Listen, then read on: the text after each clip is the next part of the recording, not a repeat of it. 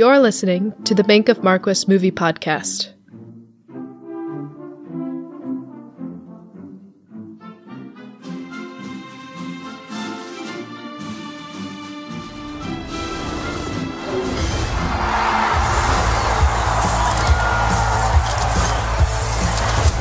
Oh, it's good to be back. The notary's here. Front and center. I'm sorry, he's very eccentric. I. No. I am Iron Man. The suit and I are one. Contrary to popular belief, I know exactly what I'm doing. What? What I saw you do to Tony Stark on that track, wow. You need my resources. I want to make Iron Man look like an antique. This whole lone gunslinger act's unnecessary. You don't have to do this alone. Come on!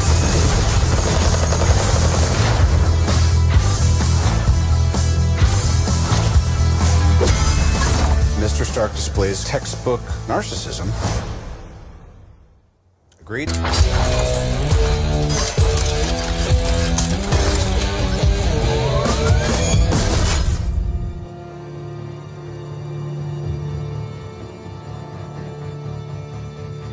And that, of course, is the trailer to the 2010 superhero film Iron Man 2. Hi, I'm Andy, and I like movies. All sorts of movies. Movies from old Hollywood, that's films before 1960. Films from new Hollywood, that's the films of the 60s, 70s, and 80s.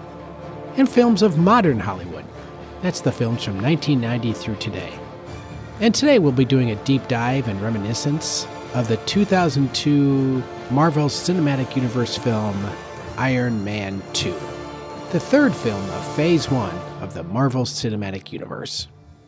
Returning from the first Iron Man film is Robert Downey Jr. as Tony Stark, Iron Man, Gwyneth Paltrow, Pepper Potts, and Jon Favreau as Happy Hogan, bodyguard to Tony Stark, and director of this film.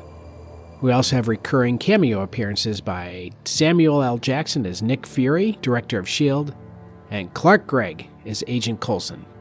Joining in on the fun in this go around is Scarlett Johansson as Natalie Rushman, Natasha Romanoff, Black Widow, Sam Rockwell as Tony Stark rival, Justin Hammer, Mickey Rourke as villain Ivan Vanko slash Whiplash, John Slattery as Howard Stark, and Garry Shandling as Senator Stern. Also joining the cast is Don Cheadle, who takes over the role of James Rhodey Rhodes from Terrence Howard. As I said, this film was directed by Jon Favreau and written by Justin Theroux. Now, following the successful release of Iron Man in May 2008, Marvel Studios announced and immediately set to work on producing a sequel. Now, in July of that same year, Theroux was hired to write the script and Favreau was signed on to return and direct. Downey, Paltrow, and Jackson were set to reprise their role. Now, Don Cheadle was hired to replace Terrence Howard. Being replaced, Howard stated, There was no explanation. Apparently, the contracts that we write and sign aren't worth the paper that they're printed on. Now, Entertainment Weekly stated that Favreau did not enjoy working with Howard, often reshooting and cutting his scenes. It also has been widely reported that Howard wanted his role of Rhodey to be elevated to an equal status as Tony Stark. Get on with it. Yes, get on with it. There's been speculation that I was involved in the events that occurred on the freeway and the rooftop. Sorry, Now, the film opens as the first Iron Man film ended, with a press conference held by Tony Stark where he announces I am Iron Man. We fade to a cold, blue, wintry Eastern European country. We find out later that it is Russia, where a poor man and his son is watching the press conference on TV. The old man calls to his son, Ivan. He turns to the camera and we see that it is none other than Mickey Rourke. Ivan comforts his father, telling him not to listen to that crap. The father passes away, and Ivan takes a big, long drag on a bottle of vodka. I mean, what else? This is Russia. He screams in sadness and anger, and we see Ivan pull out a blueprint of the famous arc reactor that is keeping Tony Stark alive and is powering the Iron Man suit. On this blueprint, we see that Howard Stark, Tony's father, was assisted by Anton Vanko, Ivan's father. Ivan gets to work making something as the credits roll. We see during the credits pages of magazines and newspapers telling the tale of Iron Man on Ivan's walls. This serves two purposes to remind the audience of the Tony Stark Iron Man character and to tell the obsession that Ivan is feeling. He is obsessed with avenging his family's honor by taking down the Stark family.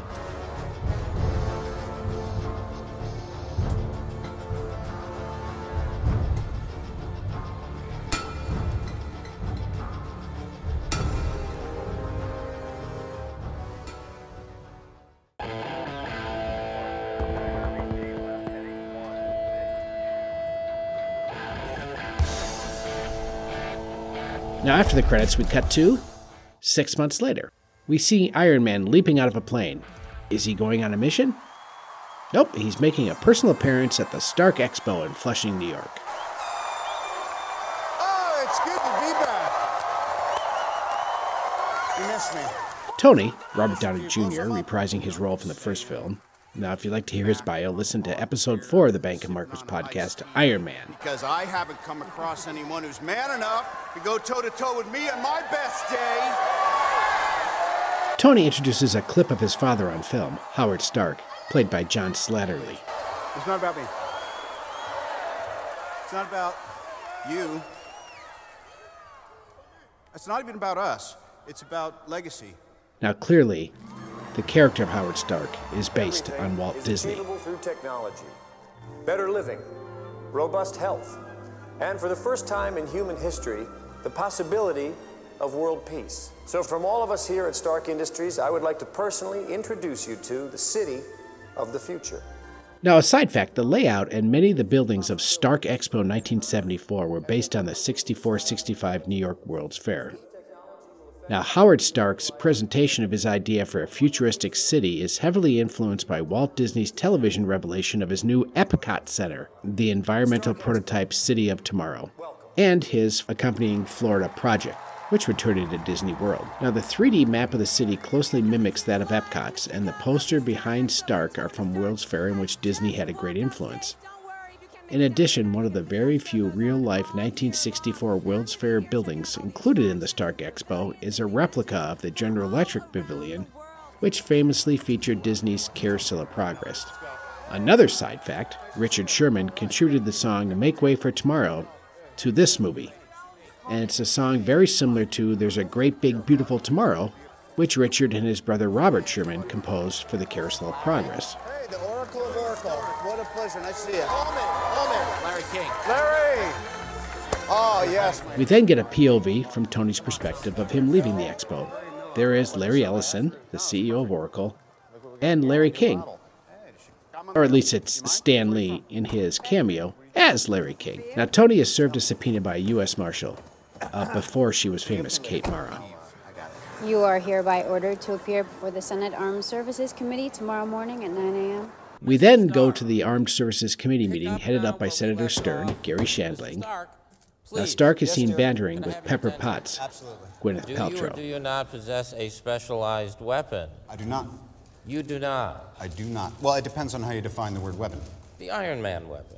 My device does not fit that description. Senator Stern introduces Justin Hammer, CEO of Hammer Industries, the DoD primary systems contractor, played by Sam Rockwell. Clearly, Stark and Hammer are rivals, and there is no mutual respect between them. Let the record reflect that I observed Mr. Hammer entering the chamber, and I am wondering if and when any actual expert will also be in attendance. Now, side fact Hammer is the only person in any of the Iron Man Avengers films that calls Tony Stark no Anthony. I defer to you, Anthony. You're the Wonder Boy. Uh, Senator, if I may. Now, Senator Stern introduces a surprise witness, Colonel James Rhodey Rhodes, now played by Don Cheadle. Rhodes starts by telling Stark, Look, it's me. I'm here. Deal with it. Let's move on. Now, this is a line with a dual purpose. First off, establishing the character's relationship between Stark and Rhodey, and also the filmmakers wink to Cheadle taking over from Terrence Howard. So let's talk about Don Cheadle. All right, Don Cheadle. He's one of those actors that I root for every time I see him on the screen. He has a earnestness in his face and demeanor that really makes me hope that he succeeds. So he was born in Kansas City, Missouri on November 29th, 1964. As he does not uh, like a lot of actors, he moved around a lot in his youth, finally graduating from high school in Denver, Colorado. He then attended and graduated from the California Institute of the Arts with a bachelor's degree in fine arts. Uh, uh, from there, he went on a variety of auditions and landed roles in the hit TV series Fame, which led him to feature film roles in movies such as Colors and Hamburger Hill. After Hamburger Hill, he did some guest appearances on TV series like Night Court, China Beach, and The Fresh Prince of Bel Air, before inexplicably landing the role of Roland Wilson in The Golden Palace, the sequel to the TV series The Golden Girls. He then would go back to the movies to portray Goldilocks in the superhero spoof movie Meteor Man, and played Rooster in Things to Do in Denver When You're Dead, a really interesting action, suspense, crime thriller that if you haven't checked it out, I would highly recommend it. Also in 1995, he was named Best Supporting Actor by the Los Angeles Film Critics for his breakout performance opposite Denzel Washington in Devil in a Blue Dress. He then would go on to play D.A. John Littleton in the TV series Picket Fences, and then did small roles in films such as Rosewood and Volcano before being one of the more memorable characters in the ensemble piece Boogie Nights, an inside look at the porn industry starring Mark Wahlberg, Burt Reynolds, Julianne Moore, Philip Seymour Hoffman, William H. Macy, amongst others. He appeared in the Warren Beatty comedy Bulworth and then played Maurice Miller in Out of Sight, another action thriller starring George Clooney and Jennifer Lopez. And again, if you haven't seen Out of Sight, I highly recommend it. He then turned around and played Sammy Davis Jr. in the very good TV movie The Rat Pack in 1998. He then earned critical acclaim as Montel Gordon in Traffic in 2000, before entering the action field as Roberts in Swordfish, a not as good as it should have been action flick starring John Travolta and Halle Berry.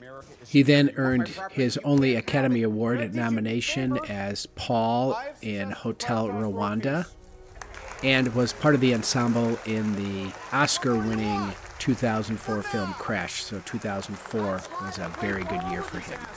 Uh, in between, he was part of Ocean's 11 and Ocean's 12 and Ocean's 13 before appearing as James Rhodey Rhodes in Iron Man 2 in 2010, a role he would repeat many times in the Marvel Cinematic Universe.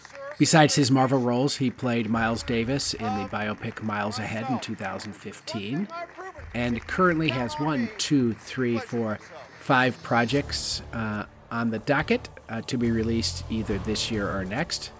So there is much, much more to be seen from this great, underrated character actor.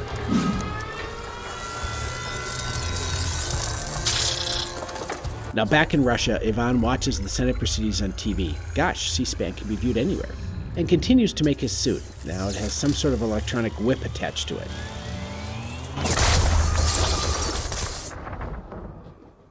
Now, back at home, Stark works at his lab and is checking on his health. Tony pulls out a monitor that shows his blood toxicity level is 19%. He shrugs and puts the monitor away. Jarvis, the voice of Paul Bettany, gives Stark a reality check on his health. It appears that the continued use of the Iron Man suit is accelerating your condition. Unfortunately, the device that's keeping you alive is also killing you. Miss Potts is approaching. I recommend that you inform her of now enter Pepper Potts, Gwyneth Paltrow, whose bio can also be heard in the Iron Man episode, number four, The Bank of Marquis. They banter. We have already awarded contracts Yeah. to the wind farm people. Don't say wind farm, And I'm already feeling to already the plastic gassy. plantation tree, which was Yeah. your idea, by the way. Those people Right. are on payroll. Everything was and my you won't idea. make a decision. I don't care about the I liberal can't- agenda anymore. It's boring. Boring. I'm giving you a boring alert. You do it. And Tony makes Pepper the CEO of Stark Industries. Pepper needs I'm trying to run the company. Well, stop trying to do it and do it. will I'm not not give me the asking you to information try that to do it. I'm need asking you to in physically order do to it. not I need doing you to do it. I am trying to do it. You're not listening to No, me. you're I'm not trying to make you listening CEO. me. Now we cut to Tony sparring with his chauffeur bodyguard Happy Hogan, director Jon Favreau, reprising his role from Iron Man, and also directing this film as he did the original Iron Man.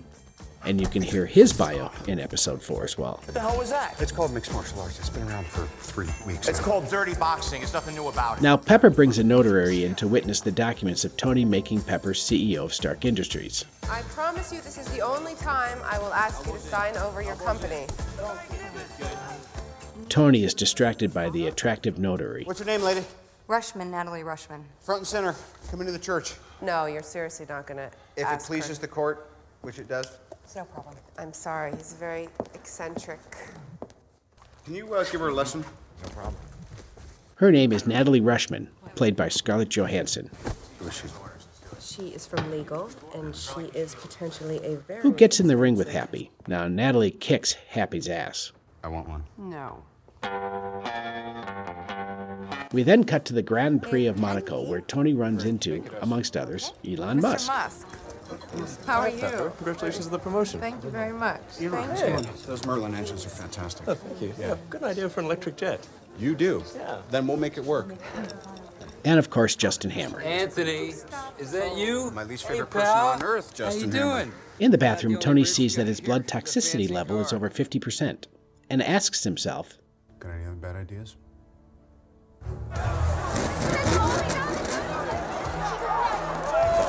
He decides to drive in the Grand Prix of Monaco.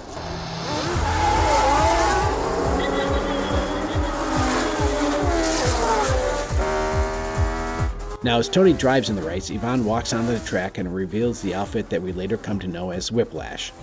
He cuts race cars in half with his electronic whip, including Tony's. Happy and Pepper bring Tony his portable Iron Man suit, and we have our first Iron Man action scene. And while that scene is going on, let's talk about the actor who plays Ivan Vanko, Whiplash, Mickey Rourke. Okay, Mickey Rourke. Well, my mother has a phrase rode hard and put away wet. And if you want to know what that means, take a look at Mickey Rourke's picture from early in his career to one later in his career. It doesn't even look like the same person. Years of drug and alcohol abuse has really taken a toll on his body. And when he was younger, he was certainly a good looking pinup boy type. Nowadays, character actor. But he was born on September 16, 1952, in Schenectady, New York, and moved with his mother to Miami Beach, where he graduated from high school. Now, Rourke's teenage years were more aimed towards sports than acting. He took up self defense training, and there he learned boxing and decided on an amateur career. Now, Rourke received many concussions from his boxing careers, and doctors told him to take a year off and rest, and decided to give acting a try. He appeared in the film 1941 in 1979, Fade to Black in 1980, uh, had a bit part as Nick Ray in Heaven's Gate, the infamous Michael Cimino film in 1980, as well as a small role as Teddy Lewis in Body Heat in 81. He then hit the big time as Robert Boogie Sheftel in the Barry Levinson film Diner, uh, which is a, a wonderful coming of age film that takes place mostly in a diner in Baltimore in the late 50s. He followed that up as the motorcycle boy in Rumblefish in 83 and as Charlie in The Pope of Greenwich Village in 1984. And this and the next film he did, Year of the Dragon, uh, established him as an action hero heartthrob. He played Harry Angel in Angel Heart opposite uh, Robert De Niro and Lisa Bonet of Cosby Show fame. Played Henry in Barfly opposite uh, Fading, Faye Dunaway in 1987. He played the title character of Johnny Handsome in Johnny Handsome in 1989. And then was Harley Davidson in Harley Davidson and the Marlboro Man in 1991. After that, he was really relegated to uh, minor roles in minor pictures, such as Out in 50 in 1999 and Spun in 2002 and the horror film They Crawl. None of these would win Academy Awards.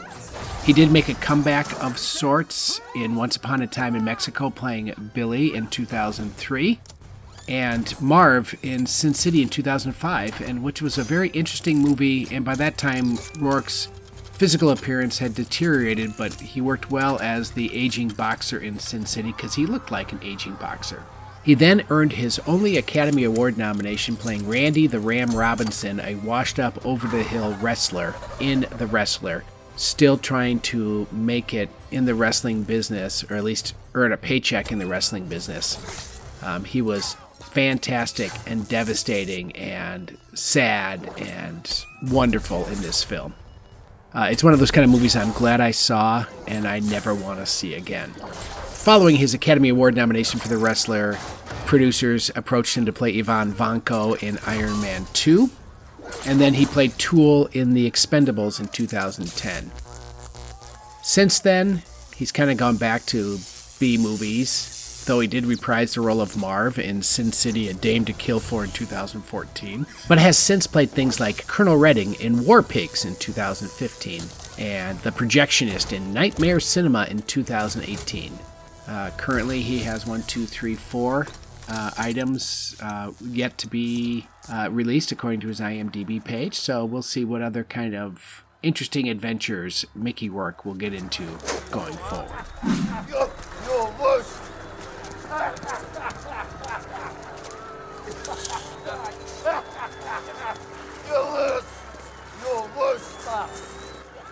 Now, Iron Man easily defeats Whiplash, and Stark goes to visit Vanko in prison. Pretty decent tech. Cycles per second were a little low. You come from a family of thieves and butchers. Speaking of thieves, where did you get this design?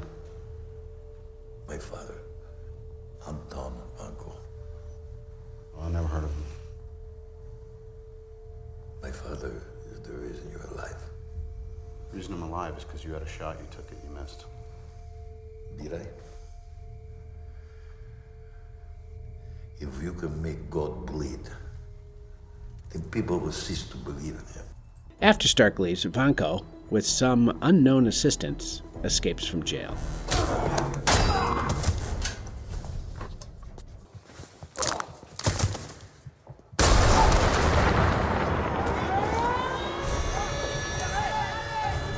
Now, Vanko's head is covered and he is whisked away in a van.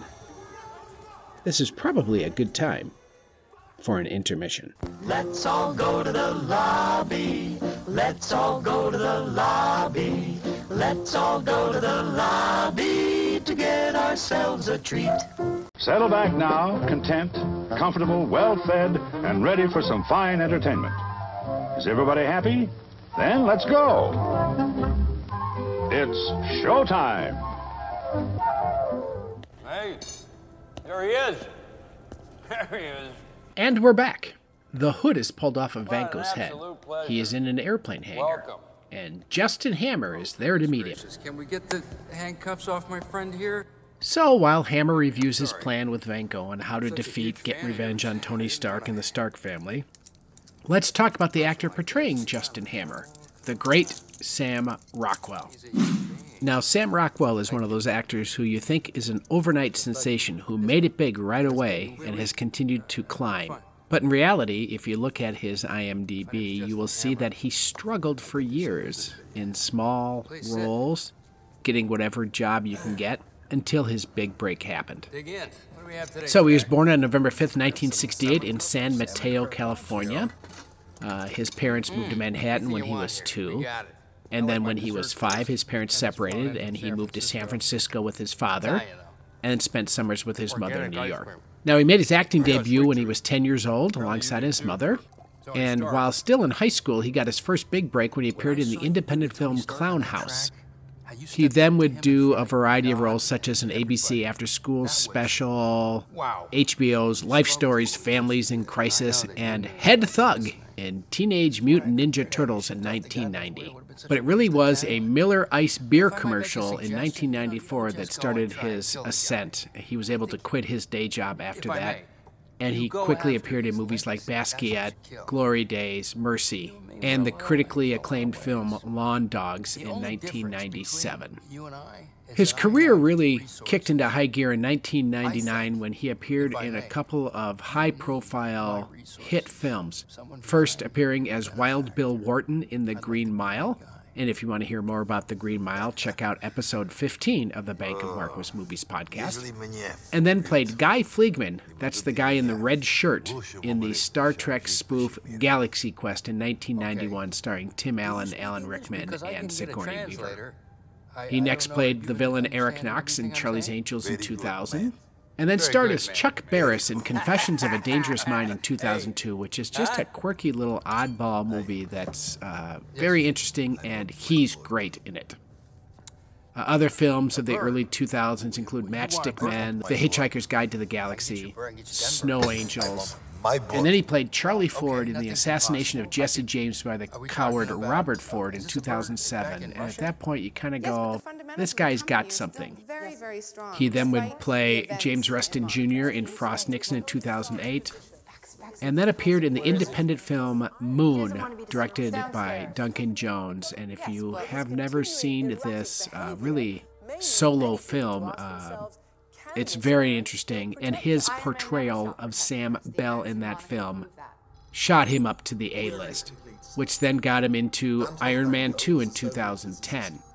Uh, interesting side fact uh, director Jon Favreau said in the DVD commentary of Iron Man 2 that Sam Rockwell was one of the finalists for the role of Tony Stark. Ever since then, Favreau's been looking for an opportunity to put him in one of these Marvel movies and hit the jackpot with Justin Hammer. Played Doc in the disappointing Cowboys and Aliens, directed by Favreau and starring Daniel Craig and Harrison Ford. Played Billy in Seven Psychopaths, which I absolutely loved, and Owen in The Way Way Back, again, another very good underrated film. Was in the disappointing remake of Poltergeist in 2015, and then won an Academy Award as Best Supporting Actor in Three Billboards Outside Ebbing, Missouri in 2017 as the racist deputy who becomes sheriff of Ebbing, Missouri. And if you haven't seen this movie, it's very good. And if you haven't seen his performance in this film, check it out. He's very, very good. He followed that up the next year playing George W. Bush in Vice and earned his second Academy Award nomination, but it's one of these deals that he won the year before, so really there was no way he was going to win two years in a row for Best Supporting Actor. In 2019, he had a trio of appearances that were stellar. He played Bob Fosse in the Fosse Verdon TV miniseries earning a Golden Globe nomination for his performance there, as well as an Emmy nomination. And then appeared as disillusioned Luftwaffe officer Captain Klenzendorf in Jojo Rabbit. And again, if you haven't seen this film, uh, check it out. It's one of my favorites of 2019. And then played Watson Bryant, the defense attorney for Richard Jewell, in Richard Jewell, a film that's not as good as it could have been, but he's wonderful in it. Currently, he has one, two, three, four, five items in the hopper. So uh, I look forward to many, many more years of wonderful, fine performances by this great character actor.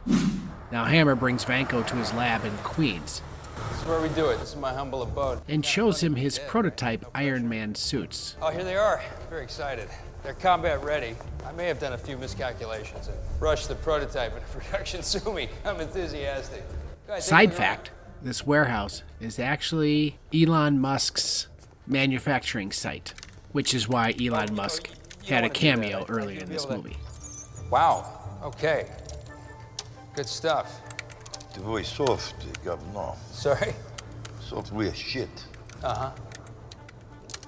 Well, you're good. Now, Hammer explains to Vanko what he wants. What you want them to do? Well, long term, I want them to put me in the Pentagon for the next 25 years. I want to make Iron Man look like an antique. I want to go to that Stark Expo. I want to take a dump in Tony's front yard. You know what I'm talking about? I can do that. Yeah? No problem.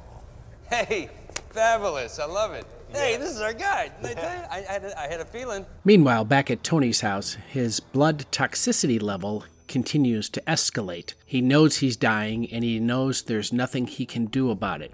So he does the only thing that he can think of doing. He gets drunk and throws himself a birthday pity party, much to the chagrin of Pepper and Rhodey. Hey, Pepper. I'm, I'm, I'm gonna go get some air. What's wrong? I don't know what to do. You gotta be kidding me. Rhodey puts on the War Machine suit to try to stop Tony. I'm only gonna say this once. Get out. So Rhodey and Tony go mano a mano, or rather, machine to machine.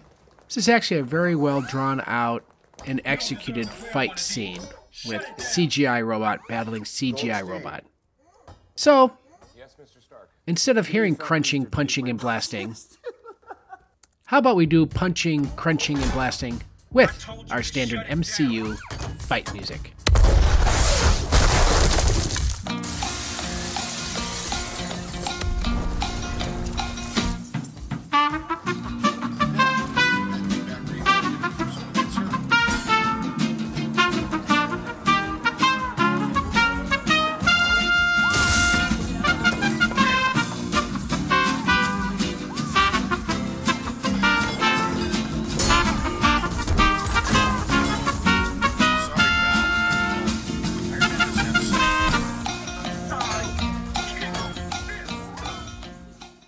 After the fight, Tony realizes he is out of control and chills atop the famous Randy's Donut sign.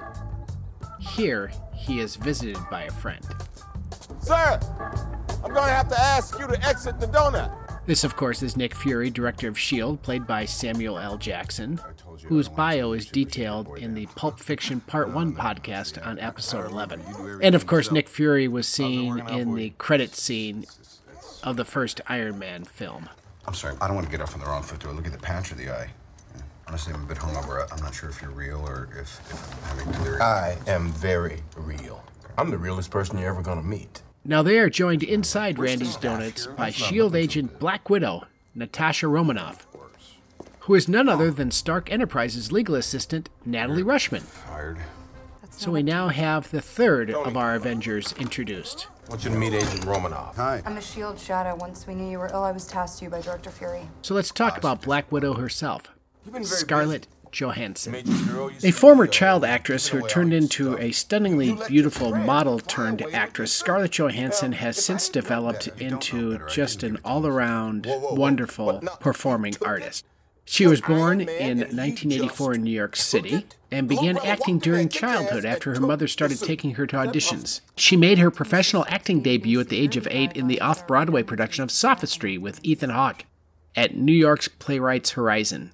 She made her film debut at the age of nine as John Ritter's daughter in the fantasy comedy North, directed by Rob Reiner, and she played the role of Amanda in Manny and Lo in 1996, which garnered her a nomination for the Independent Spirit Award for Best Lead Female. After appearing in a minor role in Home Alone 3, Johansson earned strong praise for her performance in The Horse Whisperer, directed by Robert Redford in 1998, where she received a nomination for the Chicago Film Critics Association Award for Most Promising Actress. Her next role was her breakout role in Ghost World in 2001, and then was also featured in the Coen brothers' dark drama The Man Who Wasn't There. She then appeared in the horror comedy Eight Legged Freaks. It was at this point that her career really took off with a stunningly amazing performance in Lost in Translation opposite Bill Murray.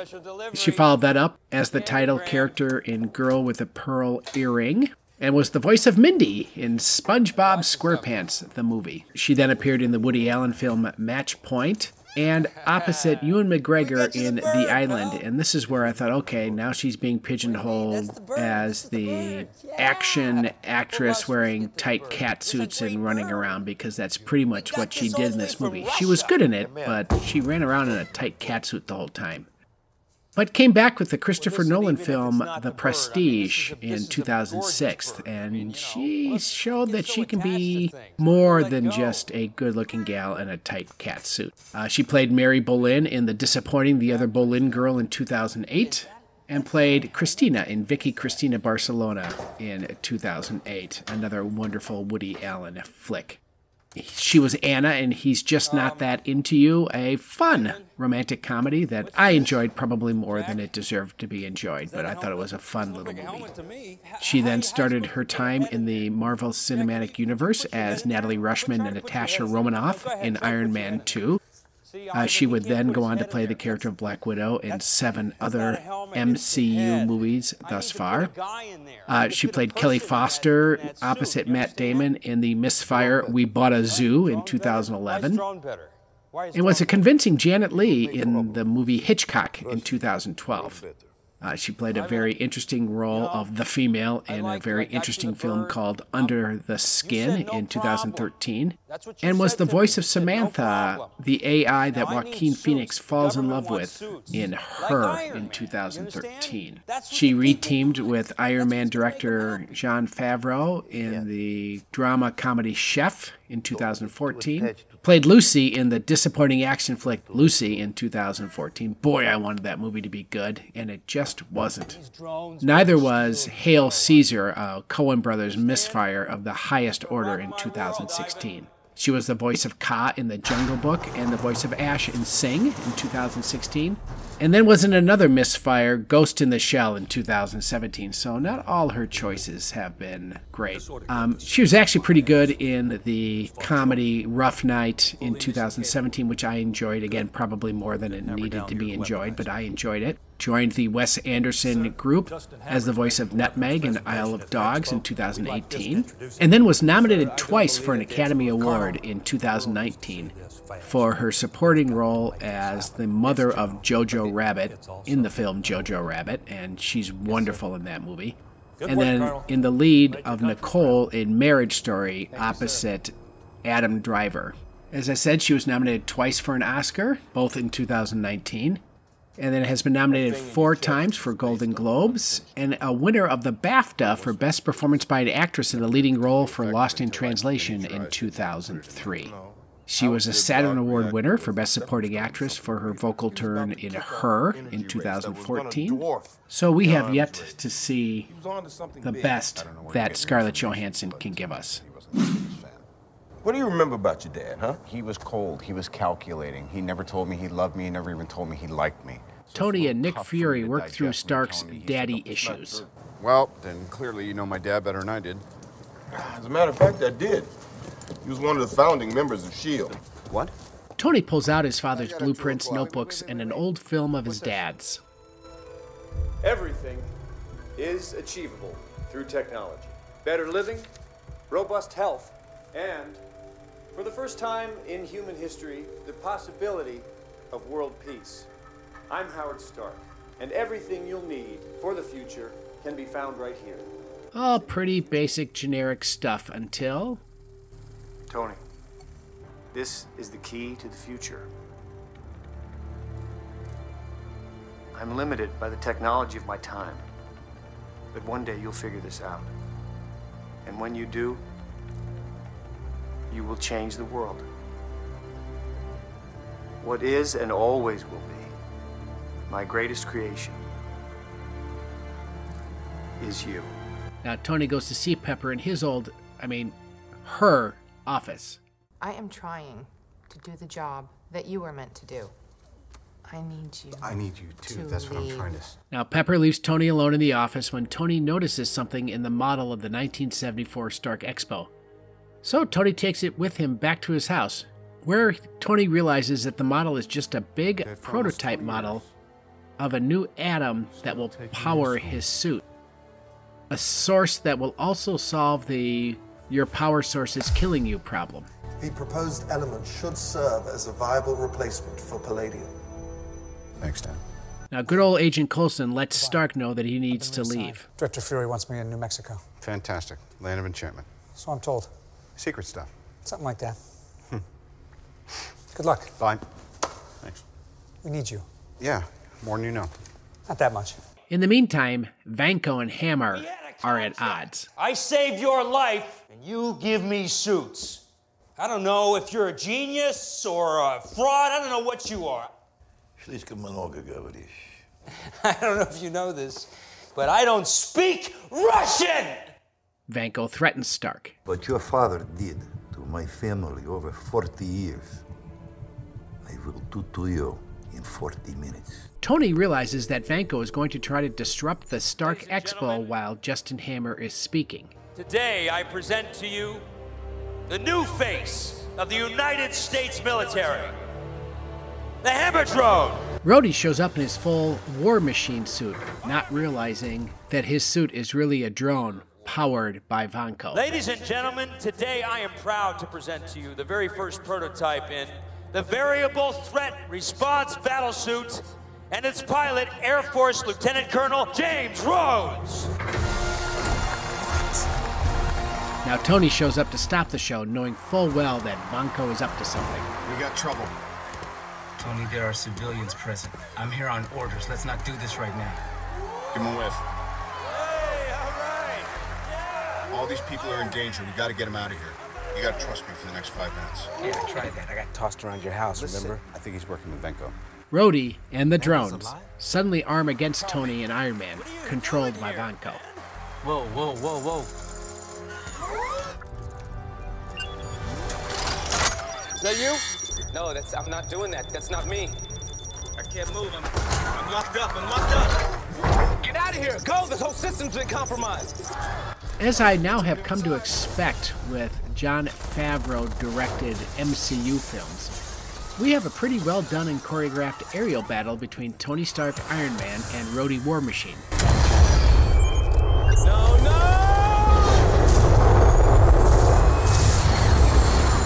Now back on the ground, Pepper and Natalie take control from Hammer. Who's behind this? Who's behind this?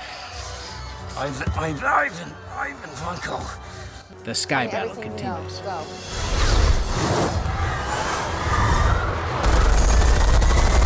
Now Tony saves a young boy in an Iron Man costume from the evil drones. Side fact, it has been confirmed by actor Tom Holland, who plays Peter Parker, aka Spider Man, in the Marvel Cinematic Universe, that this young boy character who appeared in the movie was actually Peter Parker. Nice work, kid. Natasha shows up at Hammer Industries and goes full Black Widow, kicking Stay Major butt. I'm not staying in the car. I said stay in the car. What are you wearing?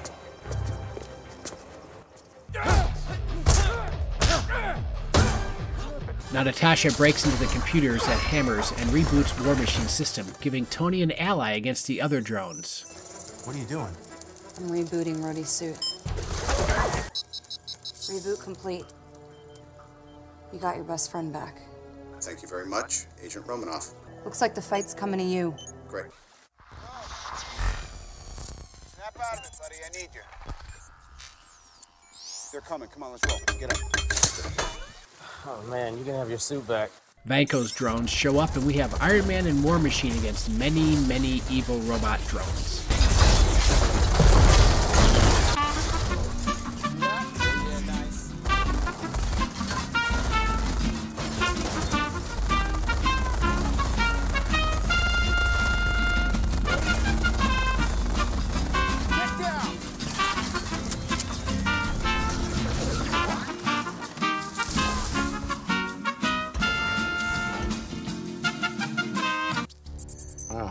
Think you should lead with that next time. Yeah, sorry, boss. I can only use it once. Pepper has Hammer arrested. It's a guy here. Excuse me? Placed under arrest. Are you kidding? Hands behind your back, sir. I'm trying to help here. Looks like we're out of the woods. But then Heads up, you got one more drone incoming. it's Vanko in an Iron Man suit, and we have the mano a mano final fight. Good to be back. Oh, this ain't gonna be good.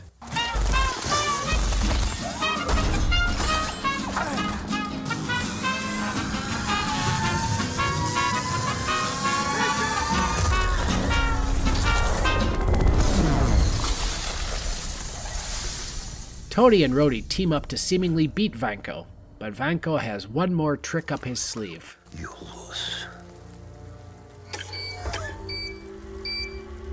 Tony flies in and grabs Pepper at the nick of time before she goes up in a ball of flames.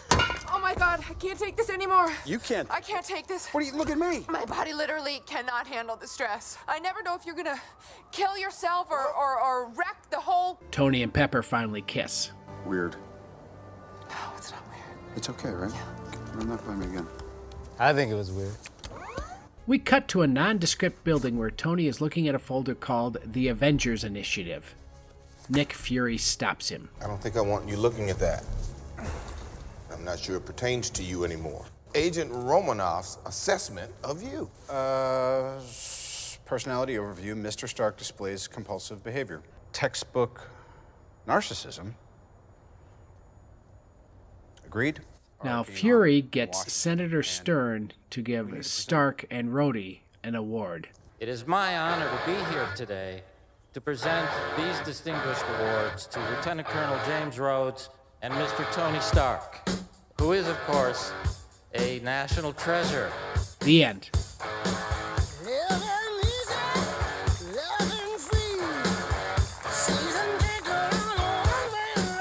Except, of course, for the post credits scene.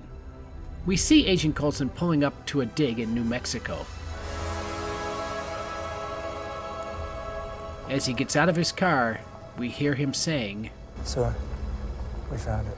The camera pulls back to reveal Mjolnir, Thor's hammer.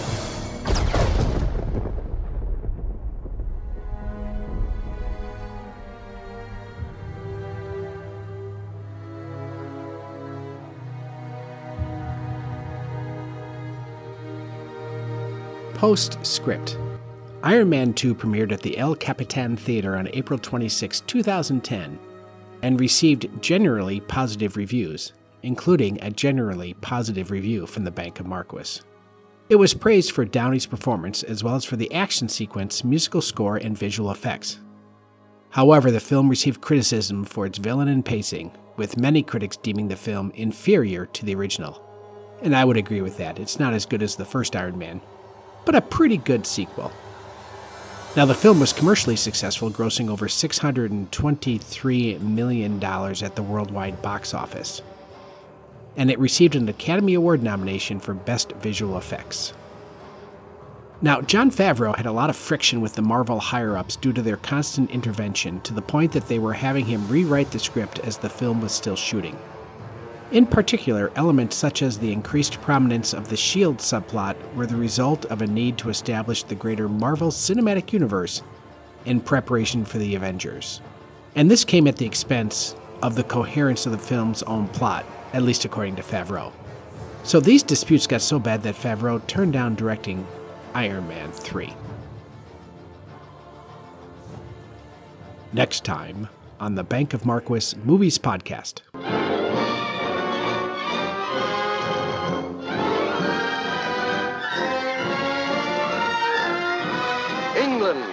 In the gallant days when history hung on the flight of an arrow or the slash of a sword, when feudal barons ravaged the countryside to live in pomp and splendor, when one man alone dared challenge the might of his country's oppressors, Robin Hood, outlaw of Sherwood Forest and his stalwart band, robbing the rich to feed the poor, ready to fight for king, for country, or for maiden fair. Now, this forest is wide. It can shelter and clothe and feed a band of good determined men, good swordsmen, good archers, good fighters. Are you with me? It's Errol Flynn as Robin Hood. Olivia de Havilland as Maid Marian. Claude Rains, Basil Rathbone, and a cast of thousands, reliving history's most colorful adventure. I suppose you realize the penalty for killing a king's deer is death. Are there no exceptions? Will you come with me? To Sherwood? I've nothing to offer you but a life of hardship and danger, but we'd be together. Because I love you, Robin, I'd come. Even a danger would mean nothing if you were with me. Let me ram those words down his throat, Your Highness. From this night on, I use every means in my power to fight you.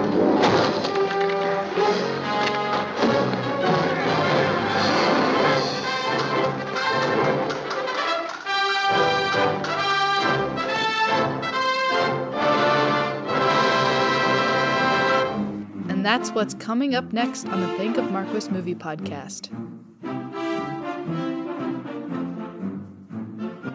If you'd like to reach out to us, email us at bankofmarquis at gmail.com.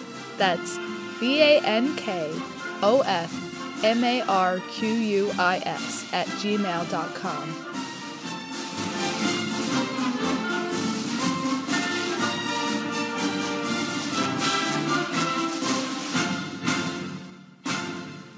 check out the website www.bankofmarquis.com. And until next time, I'm watching you, Wazowski. Always watching.